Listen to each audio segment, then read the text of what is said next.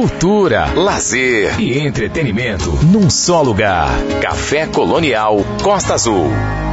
Café Samuel Assunção, entrevista.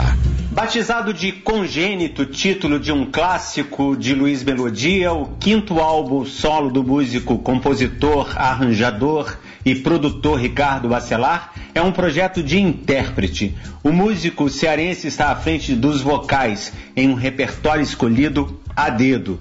Dentre os compositores escolhidos estão Lenine, Lula Queiroga, Caetano Veloso, Gilberto Gil, Belchior, Javan e Chico César, todos nordestinos, e também canções de Chico Buarque, Adriana Calcanhoto e Jorge Maltner, entre outros, contemplam a seleção.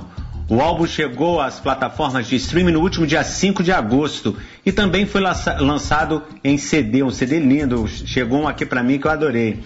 Não é a primeira vez que Bacelar assume sua faceta de cantor. Desde os tempos do Hanoi Hanoi, grupo que se destacou nos anos 80 e no qual entrou aos 18 anos, Ricardo já fazia vocais. Na construção de sua sólida carreira solo, a intimidade de Ricardo Bacelar com o microfone foi crescendo em meio a projetos instrumentais. Além dos singles Nada Será Como Antes, ao lado de Délia Fischer e Vício Elegante, parceria com Belchior, Bacelar gravou os vocais de Omana Deixa Eu Ir em seu elogiado álbum Sebastiana de 2018. Congênito é fruto ainda de um desafio solitário que nasceu da pandemia e da vontade de Bacelar de explorar todos os recursos do Jasmine Studio que montou em Fortaleza.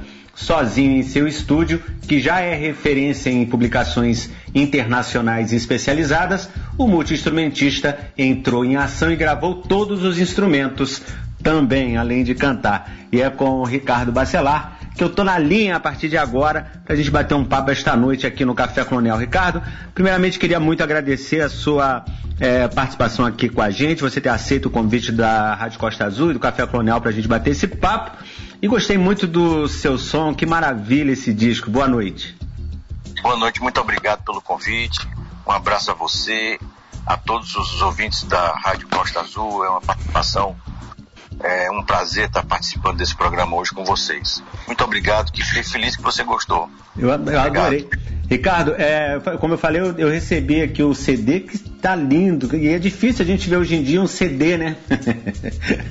todo, é. todo mundo fala de colecionar eu... LP, mas CD também já é. começou é. o momento de você começar a ter ele de volta, porque já, já deixa saudade.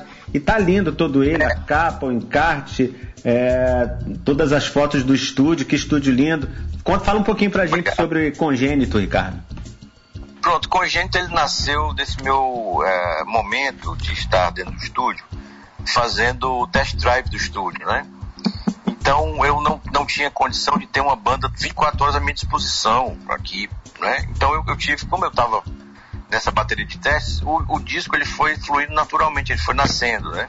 A primeira música que eu gravei foi é o último pôr do sol, né? Aí já toquei os instrumentos todos, aí falei, poxa, eu vou, eu já é, tenho essa faceta de ser uma pessoa que toca muitos instrumentos, mas nunca tive a ousadia de me, me expor assim dessa forma, né? Mas eu gostei do trabalho, como ele se desenrolou, não é? Eu já ia cantar, né? Então, é, fiz esse disco em um clima assim de pesquisa, de laboratório, né? e pude trabalhar os arranjos. Como estúdio é em casa, então você tem muito, muito conforto de ir e voltar, não é? E fazer de novo. Sim. Não é? Enfim, é, eu tive essa. Mas foram, como eu toquei todos os instrumentos, assim, foram mais ou menos dois meses, porque eu tive que gravar, tem muita dobra de percussão, né? Uhum. As, tem, tem muitas percussões, então você não pode estar, por exemplo, tamborim. Tem uma música do Caetano, a tua presença morena, que tem 12 tamborins. Então não podia tocar só um tamborim só, porque ele fica muito. Não é questão de volume, é de tamanho, né? Ele fica suando assim muito pequenininho. Então você faz a dobra, dobra, dobra, então ele, ele vai criando volume, né? Sim. Tem músicas que tem uma sonoridade assim, meio de som de rua, assim, de percussão de rua, não é? Então, é, esse disco nasceu assim, despretensiosamente, mas ele foi acontecendo ele é todo assim numa linguagem mais acústica, né? Tem pouca coisa eletrônica, uhum. Quase nada assim de, de, de é, aliás, não tem bateria eletrônica, nada de loopings, de Sim. coisas pré-gravadas, tudo foi gravado na mão, né? Artesanalmente, né? Você foi descobrindo, você foi descobrindo som a som, né? Pelo foi. que eu vi. Foi, foi, foi assim, muito é, como se fosse aquele alfaiate que vai fazer aquele terno assim, ou aquele costureiro que vai fazer aquele vestido, né? Aquela coisa à mão, assim, com todo carinho, sabe? Aí ele fica, realmente fica diferente, porque você vai, você vai gravar um, um sei lá, uma percussão, né, um tambor de maracatu, aí você vai escolher qual é o melhor microfone, qual é a posição do microfone, qual é o melhor pré-amplificador, qual é o microfone que é mais interessante. Aí você trabalha muito com texturas, com cores, né, com paleta de, de, de sonoridade, né, com ressonância, tamanho, usando a sala, né, uma gravação assim, como se diz, a lá antiga, né, porque hoje já tem muita coisa o, o, Ricardo. computador. Ah, pois não. Essa, essa virtuosidade toda tem a ver com Hanoi Hanoi e até antes disso, né? Porque eu vi que você aos 14 anos já tocava sanfone. Sanfone, o que, que você tocava com a Amelinha? Você, você acompanhava é, a Amelinha? Teclado, teclado, é, tocava teclado. teclado é. Com 14 eu, anos. Eu come... É, eu comecei a, a, tocar piano com 5 anos de idade, né? Nossa, muito antes. E a família, a família toda já tocava, meu pai, minha tia e tal. Tem uma, uma, uma tradição familiar da coisa da música, né? Sim. E eu comecei a, a minha vida profissional muito jovem, né? Então eu to, toquei com Belchior, toquei com Ednardo, toquei com a Melinha. E a Melinha foi a primeira pessoa que eu saí viajando pelo Brasil, né? Ela, ela já, já era uma mulher, uma, uma uma artista muito famosa, era casada com o Zé Ramalho e, e, fez muito sucesso com aquela música Foi Deus Quem Fez Você e tal. Então, era na época das diretas já, né? Uhum. Então, a Credo Neves é, fazia os comícios, é, a, a Fafá de Belém cantava o hino nacional e a Melinha cantava quem Foi Deus Quem Fez Você e eu tocava teclado com 14 anos. E quando eu ia é, para a estrada, é, eu tinha que. Minha mãe ia no José de Menores pegar uma autorização e a Melinha, porque eu andava de avião e tudo. Então ela, a Melinha ficava, era minha responsável por mim. Né? E ela ficava com esse pedaço de papel e ficava. E quando eu desaparecia da vista dela, Ricardo, cadê você? eu tinha que ficar perto dela todo tempo. Né? Era criança, mas ela me, me deu essa oportunidade. Né? Eu, hoje somos grandes amigos, né? Até hoje, né? Quantos anos depois? 40, ah, mais de 40 anos depois. Sim. E somos grandes amigos, eu brinco, chamar de minha patroa até hoje, ela, ela gosta aí. Mas é uma pessoa incrível. Mas eu comecei a minha vida muito, muito cedo, né? E fui morar no Rio com 18, 19 anos, entrei por Hanoi, que é banda que já estava estourada, né? Sim. Com totalmente má. É, a gente, a gente vai falar do, do Hanoi Hanoi já já, mas antes a gente vai, vai tocar Congênito, que é a primeira música do. É, é o nome que dá. Que dá no, é a música que dá nome ao disco, música do Luiz Melodia. Por que foi ela escolhida para dar nome? É porque esse nome congênito ele diz respeito a uma coisa que é inerente a você, a sua pessoa, né? Uhum. Congênito é uma coisa que nasce com você, né? Sim. Então eu, como eu, eu, eu tenho esse meu lado que é multi, né? Multi-instrumentista, multi, aí eu coloquei é, o nome congênito porque traz essa revelação, né? Dessa, desse meu lado assim de instrumentista, de multi-instrumentista. Realmente não é fácil você fazer o que tocando todos os instrumentos, mas eu não é, é, fiz assim com bastante cuidado e eu gostei muito do resultado. Legal. É, então vamos ouvir Congênito com Ricardo Bacelar, música do Luiz Melodia. A gente volta já já para continuar o papo com ele aqui. Vamos lá. Café Colonial. Samuel Assunção, entrevista.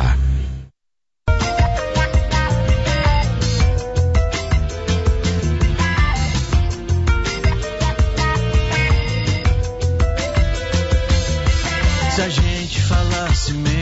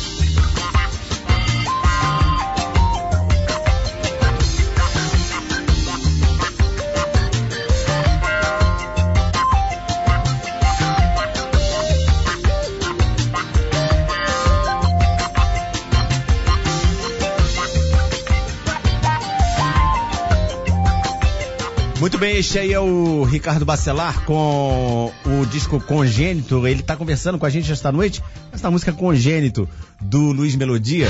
Café Colonial. Samuel Assunção, entrevista.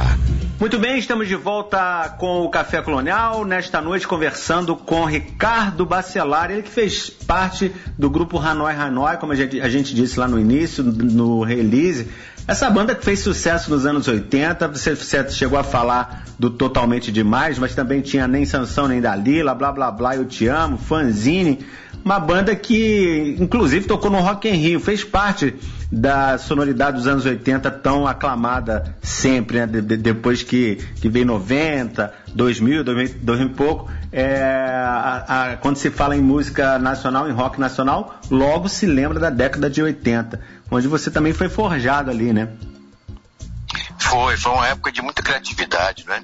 Uhum. É, tanto na música quanto nas artes plásticas, no teatro, né, no cinema. Então, os anos 80 foi uma, um período muito fértil, né? E eu morava no Rio de Janeiro, então foi uma convivência muito enriquecedora com dentro da própria indústria, das companhias, da, dos, dos, dos, colegas músicos, das bandas todas. Uhum.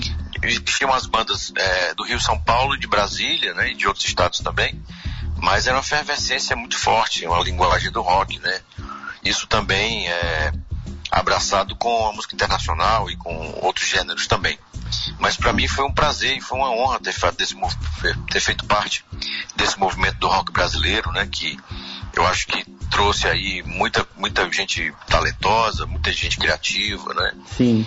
E foi, foi uma super experiência, porque o Hanoi era uma banda que fazia muitos shows, eram duzentos e tantos concertos por ano, né? Então era, era, mais tempo fora de casa do que em casa, né? Saía na terça, voltava no domingo, era um negócio assim. Tá durante, durante anos foram, sei lá, mais de dois mil shows, quase dois mil shows, assim, fazendo as contas de quanto tempo foi, foi mais ou menos quase dois mil e poucos shows, assim. Uma experiência.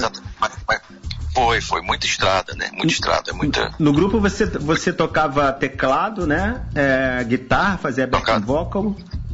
Isso, bateria. tocava violão.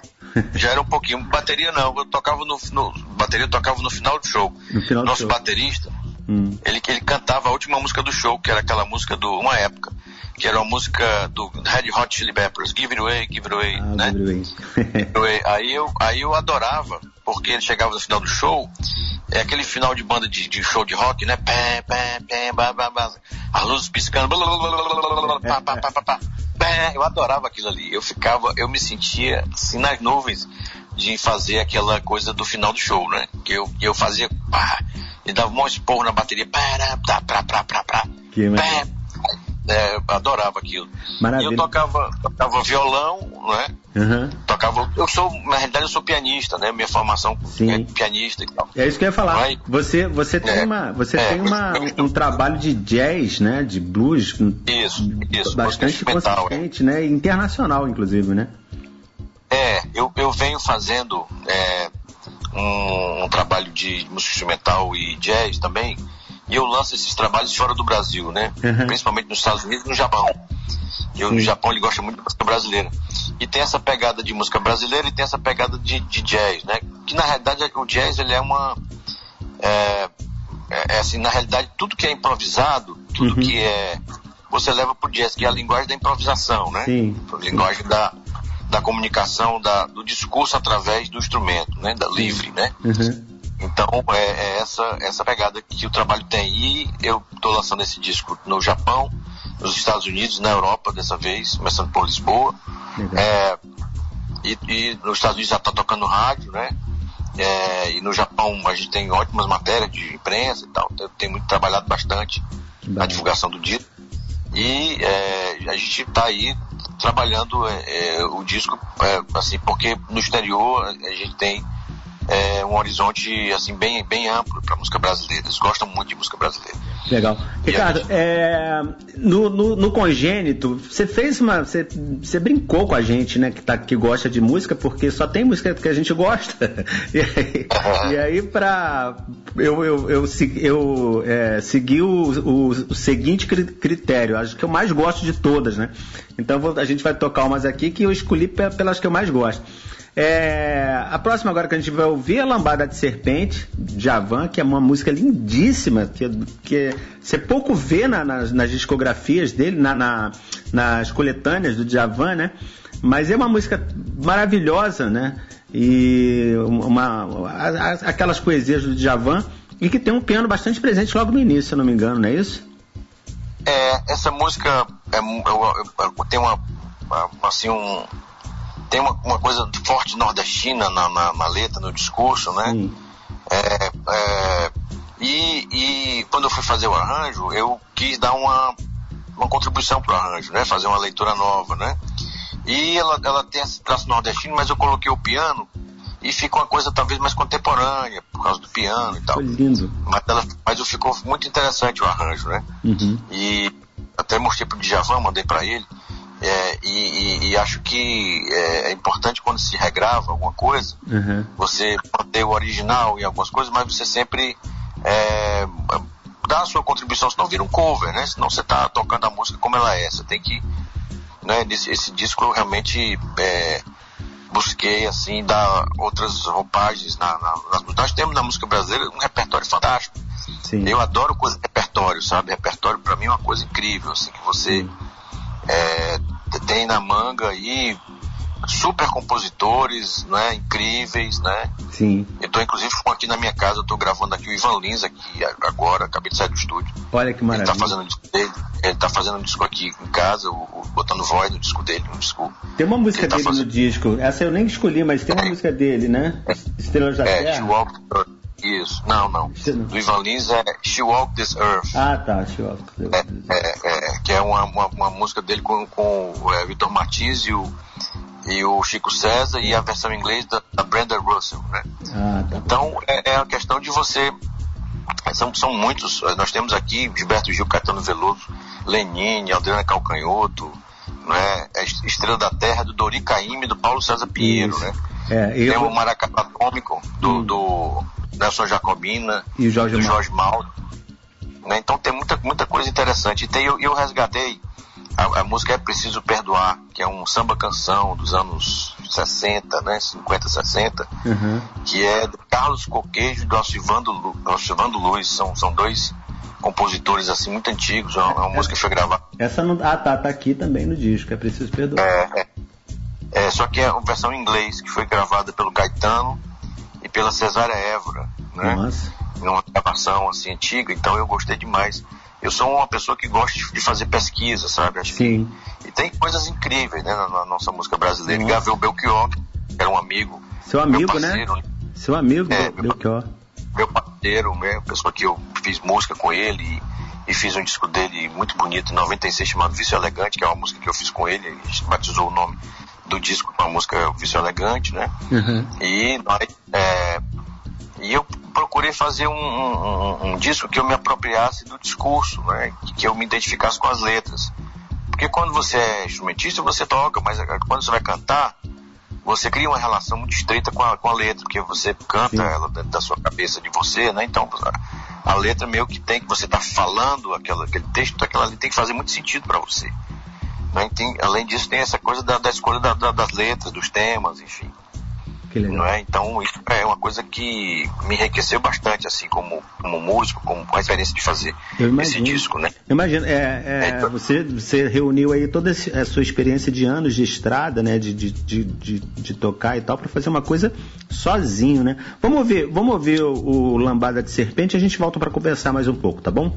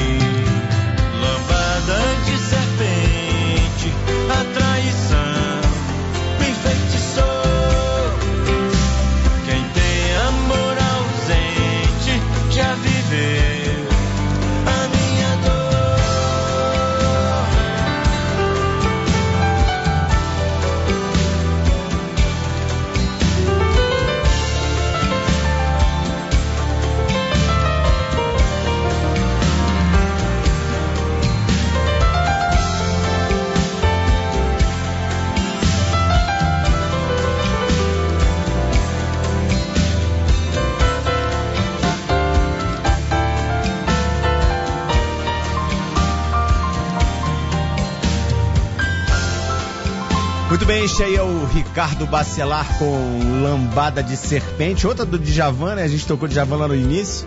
Ele vai estar tá sábado no Palco Mundo do Rock em Rio. A gente volta com um papo com o Ricardo Bacelar. Café Colonial. Samuel Assunção, entrevista. Muito bem, estamos de volta aqui na, na, Costa Azul com o Café Colonial. Esta noite conversando com o Ricardo Bacelar, que, que lançou agora em agosto, início de agosto, no mês passado, né? É, estamos no dia 1 de setembro hoje é, o disco Congênito. A próxima música é Tua Presença Morena, do Caetano Veloso. Essa música que eu também te falei, né? Eu tô, eu tô escolhendo, acho que, eu, acho, que eu mais, acho que eu mais gosto. E essa música também é lindíssima, né? É, fala pra gente um pouquinho sobre ela. E ela tem um clipe lindo que eu vi também. É, fala pra gente sobre essa, essas duas produções. A, a, a, do, a música segue o mesmo conceito do disco. Você sozinho no estúdio, fazendo todos os instrumentos e botando voz. Agora no clipe já teve uma galera ali trabalhando com você, né? teve. Teve um casal, né?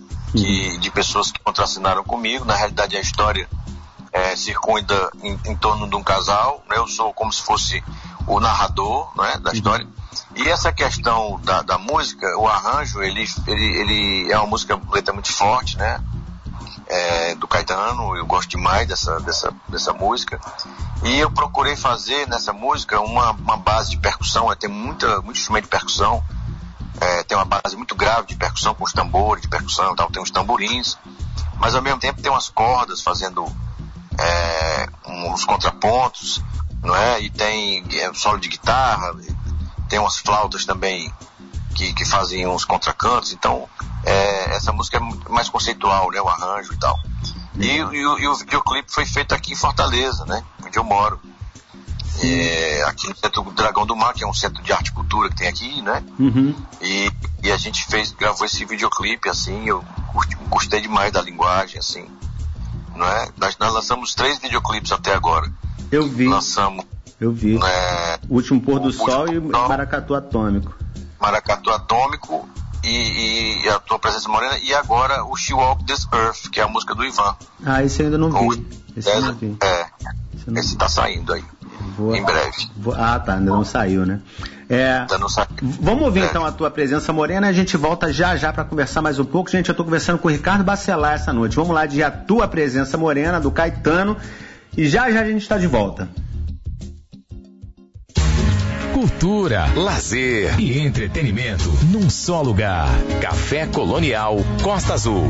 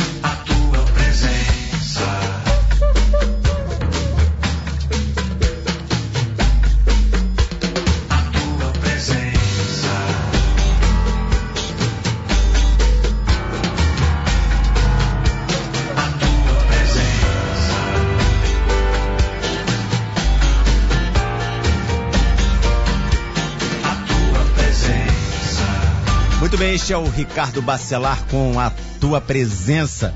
É, música do Caetano Veloso, gravado no disco dele, Congênito, Congênito, que nós estamos conversando essa noite. Já já ele está de volta com a gente.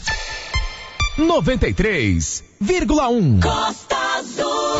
Café Colonial. Samuel Assunção, entrevista. Muito bem, estou conversando esta noite aqui no Café Colonial com Ricardo Bacelar, que, está, que lançou em agosto, 5 de agosto, o disco Congênito, essas músicas lindíssimas que nós estamos ouvindo essa noite. Para você que está ligando agora, ele, ele além de cantar, ele também tocou todos os instrumentos desse disco. E é um disco realmente lindíssimo. Ricardo Bacelar, que foi do Hanoi Hanoi e que está com a gente esta noite.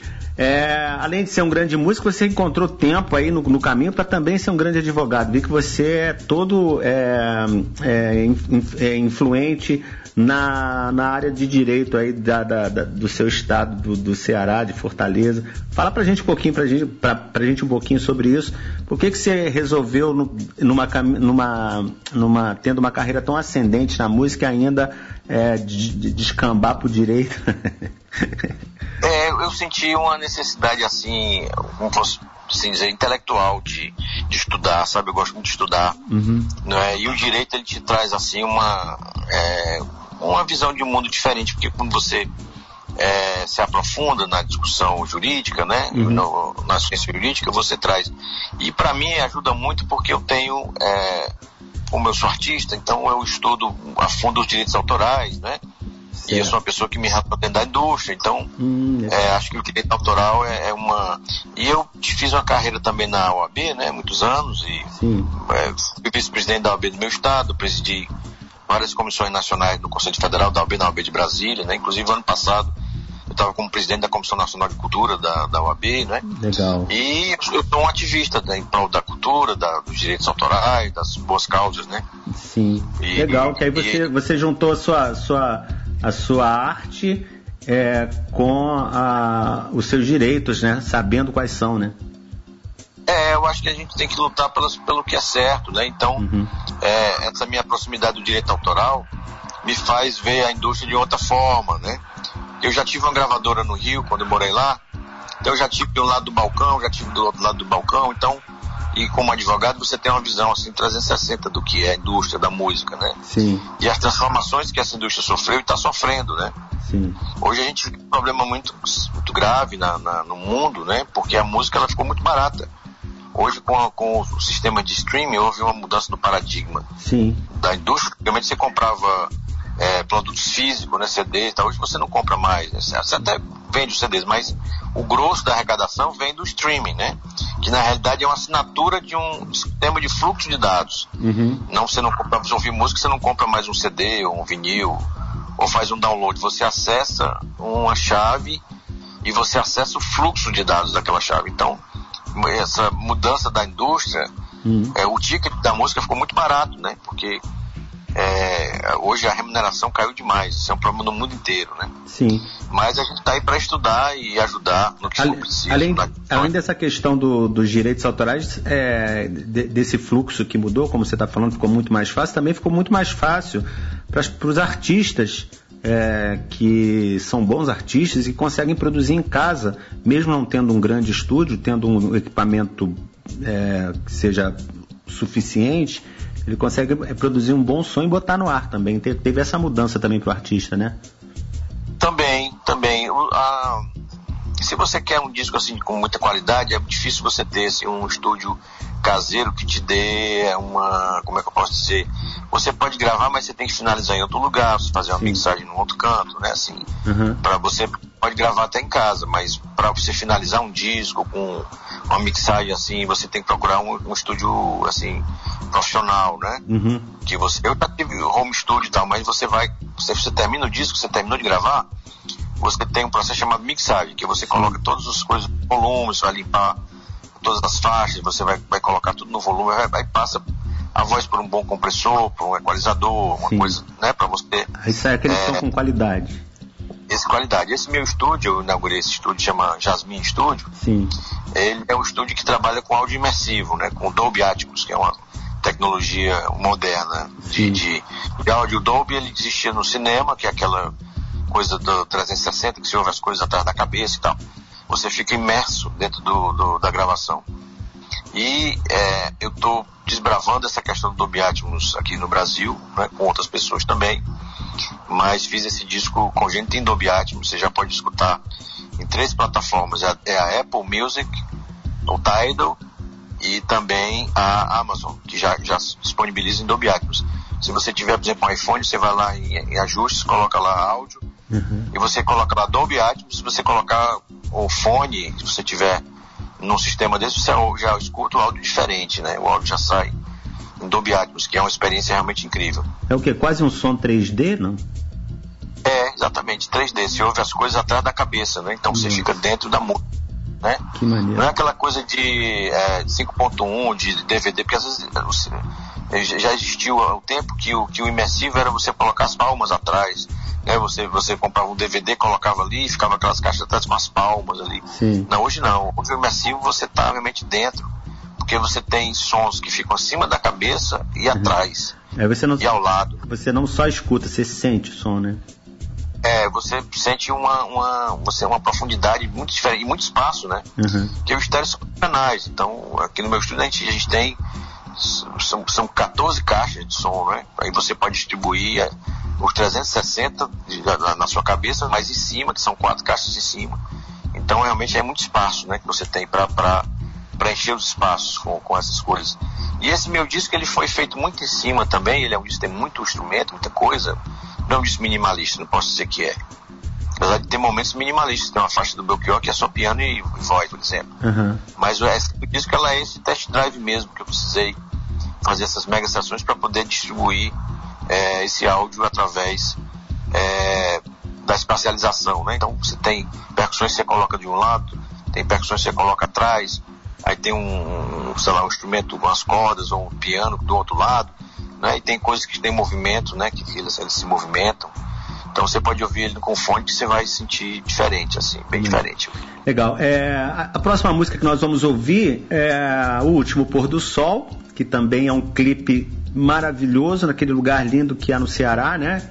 A praia. Paracu, Hã? Paracuru, é uma ilha de pescadores em Paracuru. Que coisa linda. E, tem, uns, É, tem, tem uns pontos que parecem os lençóis maranhenses. Eu falei assim, cara, será que ele está fazendo em duas locações?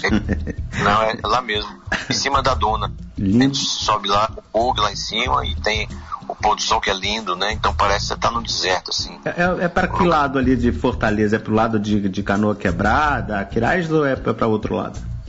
É perto, é pro lado de Aquiraz, né? É. Você vai pro lado de Aquiraz, é. É, eu passei, É mais ou menos, eu passei por lá. umas duas horas da Seu minha estado, casa. é, seu estado é lindo. É lindo, é.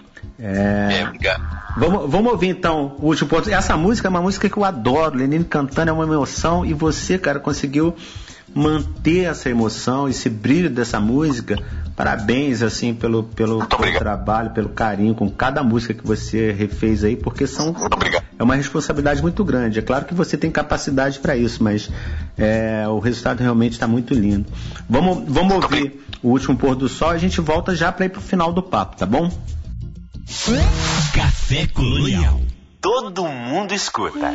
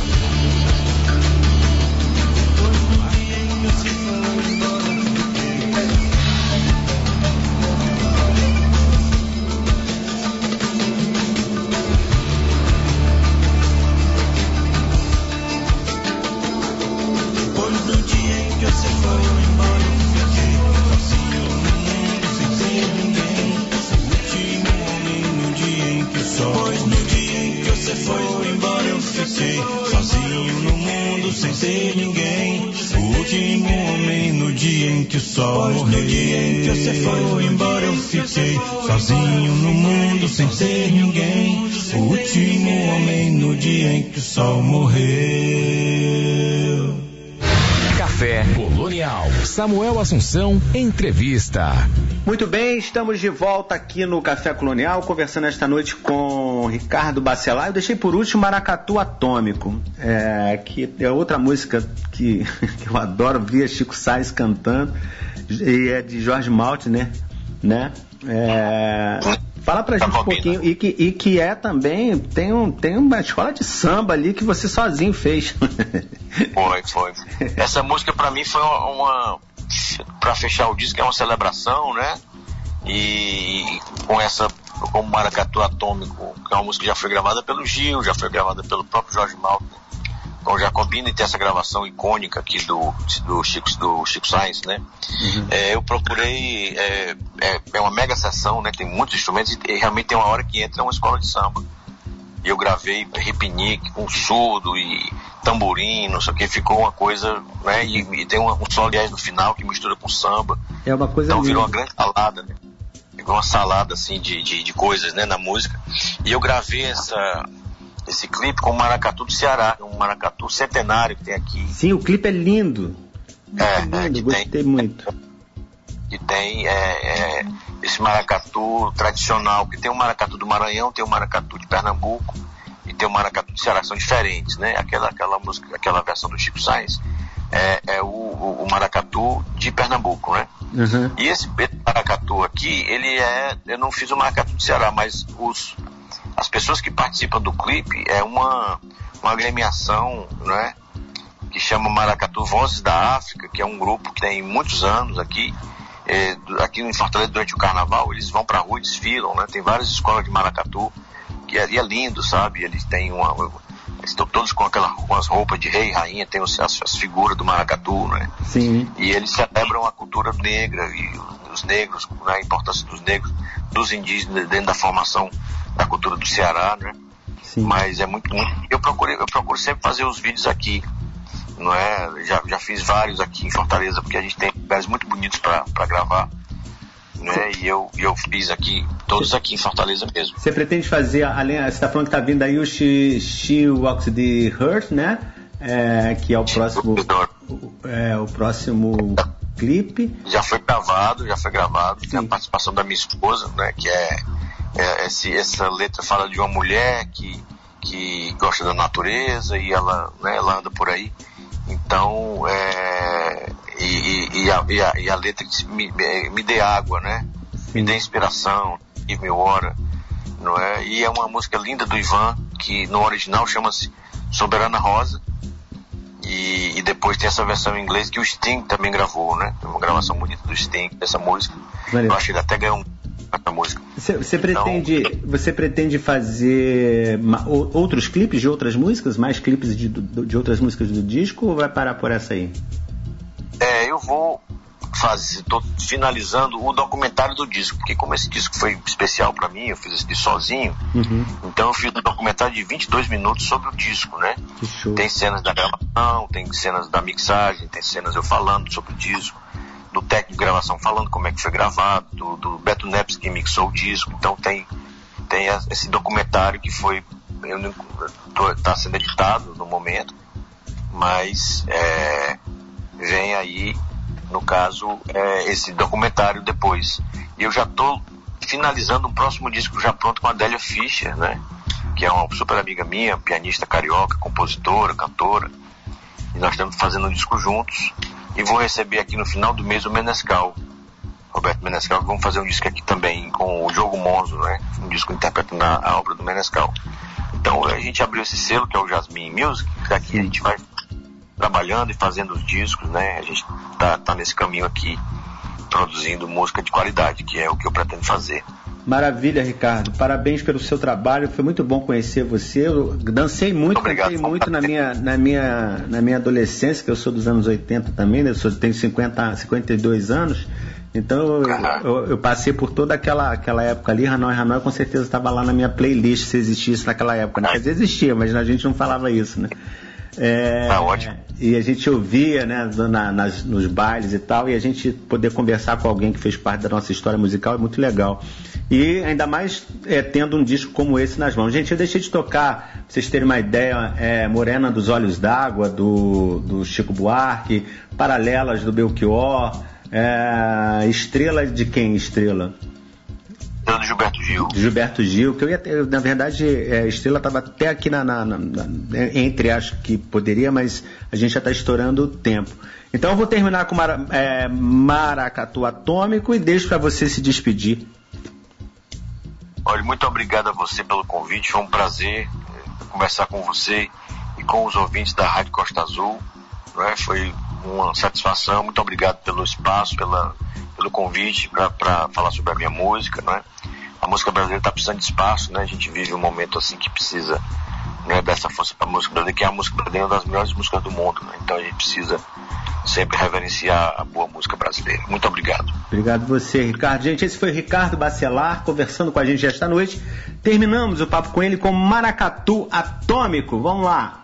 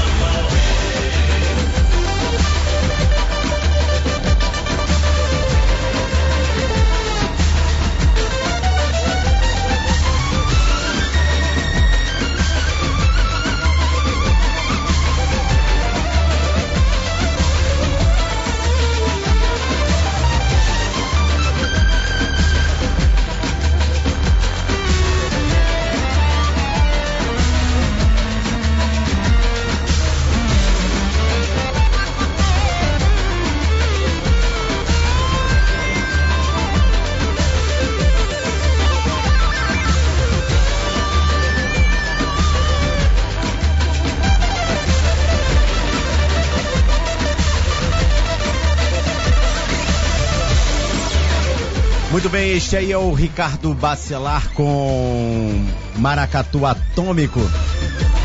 Ele que teve com a gente esta noite aqui mostrando esse disco congênito, tá em todas as plataformas digitais. Demais, ele fez um disco incrível, ele cantando e tocando simplesmente todos os instrumentos. Nós vamos a um rápido intervalo. Já já tem Dulce Godinho com a gente no Ideias na Linha. 93,1 Costa. Agora tem Dulce Godinho falando pra gente sobre Manuel de Barros. Dulce, muito boa noite. Participação especial no Café Colonial Costa Azul. Boa noite, Samuel. Boa noite a todos os amigos ouvintes que estão conosco nessa noite linda de quinta-feira, sintonizados no quadro Ideias na Linha. Trouxe para vocês uma experiência de leitura que eu considero muito boa, que se chama Caminhos Poéticos. E para isso, vou mostrar um pouco sobre um escritor que foi um dos meus primeiros influenciadores ao apreço literatura, chamado Manuel de Barros, e o outro ator, já conhecido por vocês, nosso querido Luiz Cláudio Jardim. A obra O Menino do Mato, de Manuel de Barros, traz um indício de autobiografia que alguns críticos também chamam de consciência, uma vez que o poeta diz sobre sua comunhão com os seres da natureza durante a infância. Na orelha do livro do Menino do Mato, leio para vocês. Abrem aspas, eu tenho essa visão oblíqua, vendo eu ter sido criança em algum lugar perdido, onde havia transfusão da natureza e comunhão com ela. Era o menino e os bichinhos, era o menino e o sol, o menino e o rio, era o menino e as árvores, fecham aspas. Essa maneira que ele possui de olhar para as coisas mais simples e oferecer um significado maior é, sem dúvida, uma particularidade de todo poeta. E para mim, Barros foi marcante. É dele a frase que sempre repito quando posso para as pessoas e para mim mesma, que é o seguinte: é preciso desver o mundo. Ou seja, arrumamos nosso olhar para a vida, para as pessoas, para nós mesmos. Um movimento muito além do simples olhar para o que não está bom. E se esse desver é uma característica importante para ressignificar, e por isso fica aqui o meu desejo para que as leituras de versos sejam mais corriqueiras e acessíveis a todos. Essa acessibilidade literária, se é que podemos usar esse termo, é algo muito importante para criar as conexões com a literatura. E isso os, do, os dois escritores, tanto Jardim quanto Barros, oferecem para nós. Com uma linguagem simples, os versos são degustados e a compreensão se torna fácil. Ainda que Manuel de Barros haja bastante neologismo, que são essas criações de palavras novas, como desaberta, por exemplo, isso não compromete o entendimento de todo o texto. O livro Menino do Mato foi escrito em 2010, quando o escritor tinha 94 anos. Dedicou-se boa parte de sua vida a fazer um Pantanal e talvez por isso sua relação com a natureza seja tão potente. Foi ganhador de diversas premiações literárias, mas o que ele mais nos deixa são poemas belíssimos sobre a vida. Leio este para vocês, abrem aspas. Eu bem sabia que a nossa visão é um ato poético do olhar. Assim, aquele dia eu vi a tarde desaberta nas margens do rio, como um pássaro desaberto em cima de uma pedra na beira do rio. Depois, eu quisera também que a minha palavra fosse desaberta na margem do rio. Eu queria mesmo que as minhas palavras fizessem parte do chão como os lagartos fazem. Eu queria que minhas palavras de joelhos no chão pudessem ouvir as origens da terra. Fecham aspas. Em Luiz Jardim também lemos sobre esse encontro com a natureza e cito um fragmento do poema O Pássaro Branco e o Pássaro Preto do livro Contos e Encontros, que começa. Abrem aspas, as avezinhas cantantes cantam em disparada, trinados se repetiam, um mais alto que o outro, os galhos até tremiam. Fecham aspas. Aos poetas, tal contemplação é algo, digamos, natural, mas essas ordenações, as construções, fazem desse episódio uma narrativa marcante. Leio mais uma de Barros para explicar meu apontamento. Abrem aspas. Naquele dia eu estava um rio, o próprio. Achei em minhas areias uma concha. A concha trazia clamores do rio, mas o que eu queria mesmo era de me aperfeiçoar aperfeiçoar quanto um rio. Queria que os passarinhos do lugar escolhessem minhas margens para pousar e escolhessem minhas árvores para cantar. Eu queria aprender a harmonia dos gorjeios. Fecham aspas. Muito mais que comparações é essa simbiose homem-natureza. Além disso, muitos versos metalinguísticos foram escritos, são esses versos que explicam o próprio fazer poético. E em Barros, todos alinhados ao aspecto da natureza. Leio, abrem aspas. Quisera o canto jubiloso que corresse por dentro de minhas palavras, como um rio destampado, corresse para os campos. Fecham aspas. Em Luiz Jardim, cita um fragmento que também menciona sobre essa criação literária, além de vários outros em toda sua obra. Abrem aspas. Baixo os olhos ao papel, fico sério e aborrecido. A luz da paz fogem ao tropel, dos maus pensamentos que tornam um coração ensandecido. Fecham aspas. Há quem se engane que fazer poesia seja algo muito simples. Já dizia Barros, poesia é um desenho verbal de inocência. Ler Manuel de Barros é perceber cada frase com intensidade. E algumas obras dele que também tive a oportunidade de ler, como O Livro sobre o Nada e Gramática Expositiva do Chão, trazem essa temática sobre as observações detalhadas sobre construção de palavras, junto, claro, à natureza. Acredito que seja essa sua maior característica, o poeta da natureza palavra. Ele dizia, abre aspas, que a importância de uma coisa não se mede com fita métrica, nem com balanças nem barômetros, que a importância de uma coisa há que ser medida pelo encantamento que a coisa produza em nós. Aspas. O livro apresentado hoje possui alguns poemas, frases, como eu chamo, e eu lerei alguns para vocês. Na página 49, eu sempre guardei nas palavras os meus desconcertos. Na página 51, eu sustento com palavras o silêncio do meu abandono. Na 53, a maneira de dar canto às palavras o menino aprendeu com os passarinhos. 55. Visão é recurso da imaginação para dar às palavras novas liberdades. Na 57. Eu não sabia que as pedrinhas do rio que eu guardava no bolso fossem de posse das rãs. Então o livro é dividido em versos mais conhecidos por todos na contemplação e na disposição e alguns versos de uma linha ou duas linhas que estão no meio da página e que fazem todo esse desconcerto para a gente entender o que ele dizia o que o que ele dizia tem a ver com nós e com, com o mundo. Né? Agradeço por esse momento agradável de partilha e de poder dialogar um pouco sobre Manuel de Barros e Luiz Jardim, nesse movimento de uma literatura comparada que apelidamos hoje de caminhos poéticos. Desejo a todos muita poesia em suas vidas e obrigada por mais uma noite. Café Colonial. Ouça, desfrute.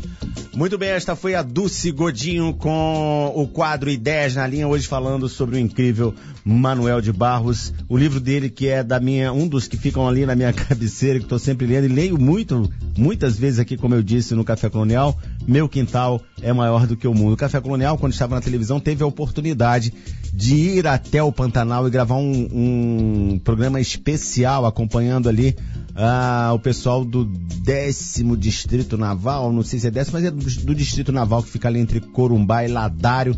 Nós fomos lá, acompanhamos o dia a dia, acompanhamos o dia a dia dos militares lá da Marinha. E também fizemos, é, mostramos o Pantanal de cima, de helicóptero, de baixo, é, mostramos a Dona Maria do Jacaré, fomos lá e conhecemos. Realmente, passamos nove dias naquele, em um dos lugares selvagens, né? do Brasil. Não conseguimos ver a onça, mas jacaré, tuiuiu, ah, como é que chamam? Um monte desses bichos todos aí, araras de todas as cores, é, nós vimos por lá. É, e foi e a partir daí, quando eu passei a ler mais frequentemente Manuel de Barros, eu comecei a entender melhor tudo que ele descreve, porque ele vivia lá é, no Pantanal, vivia lá na, no, não sei se Corumbau, Landara, em qual cidade é exatamente, mas ele era ali do Pantanal, que cobre toda a, o, o centro-oeste do Brasil ali. É, Corumbá, é, é, como é que fala? fica ao lado, né? Tem fronteira com a Bolívia. Eu, inclusive fui na Bolívia, fui ali em Puerto Quijarro. Só para falar, eu fui na Bolívia. Eu fui na cidade de fronteira do Brasil, atravessei a fronteira e fui lá. E a partir do momento que eu, que eu comecei, que eu fui lá, depois que eu fui lá e, e, e comecei a ler mais intensamente é, Manuel de Barros, eu passei a entender ainda mais a poesia dele. A gente termina então esse papo de Manuel de Barros, ideias na linha, com o menino e o rio. Muito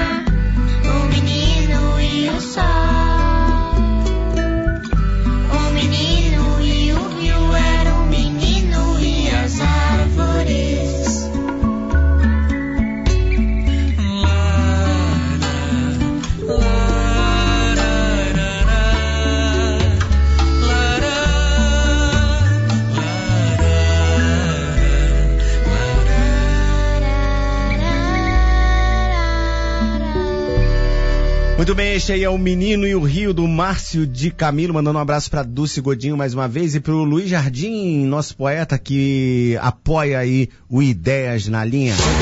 Cultura, lazer e entretenimento num só lugar. Café Colonial Costa Azul.